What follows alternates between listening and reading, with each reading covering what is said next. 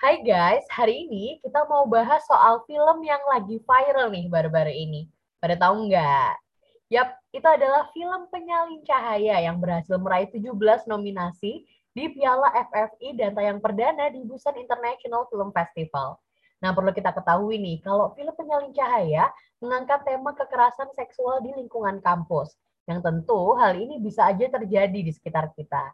Nah, kita udah kedatangan Menteri Kesetaraan Gender Eva Uner Fakira Dina dari Angkatan 2020. Hai Kira, apa kabar? Halo Mbak, baik. Mbak apa kabar? Baik juga. Sehat-sehat ya? Sehat, Alhamdulillah. Oke, nah aku pengen tahu deh, ini Kira udah nonton belum sih film Penyalin Cahaya? Udah, dua kali malah. Oh, udah dua kali ya? Malah jadi udah hatam banget ya film Penyalin Cahaya.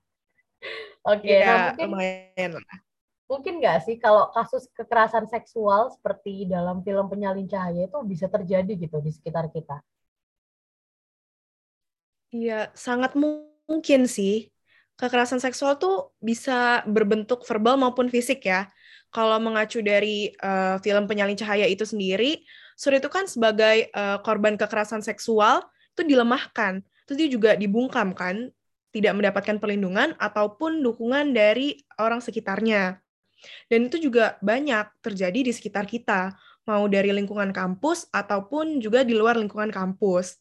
Nah, kan cukup banyak nih berita kurang mengenakan tentang kekerasan seksual yang terjadi di lingkungan kampus di Indonesia ini ya akhir-akhir ini.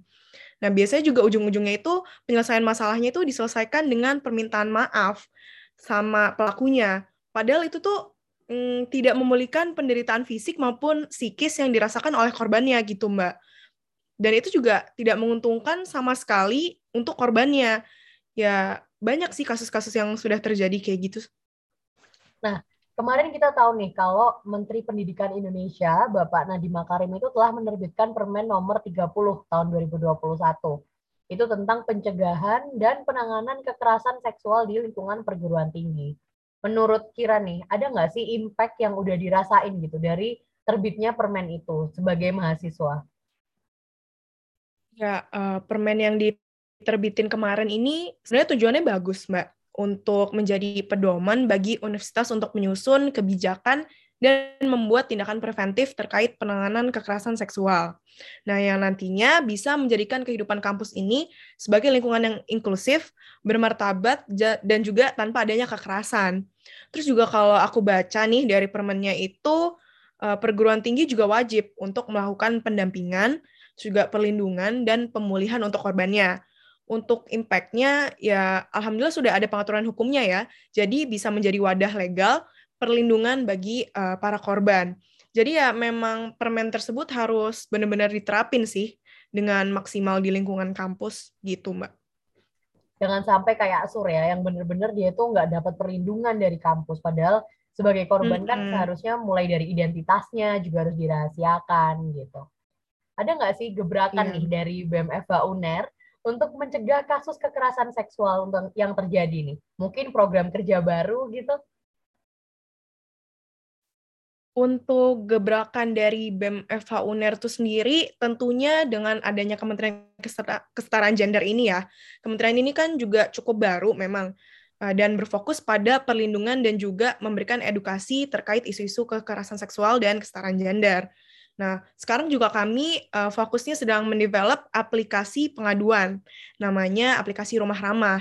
Nanti aplikasi ini bisa menjadi platform yang bermanfaat untuk memberikan informasi terkait perlindungan, juga pelaporan um, bagi korban maupun penyintas uh, kekerasan seksual. Dan ini juga kami bekerja sama dengan uh, berbagai instansi seperti LBH dan juga psikolog. Selain itu, uh, kita juga melakukan banyak interactive talks, Mbak.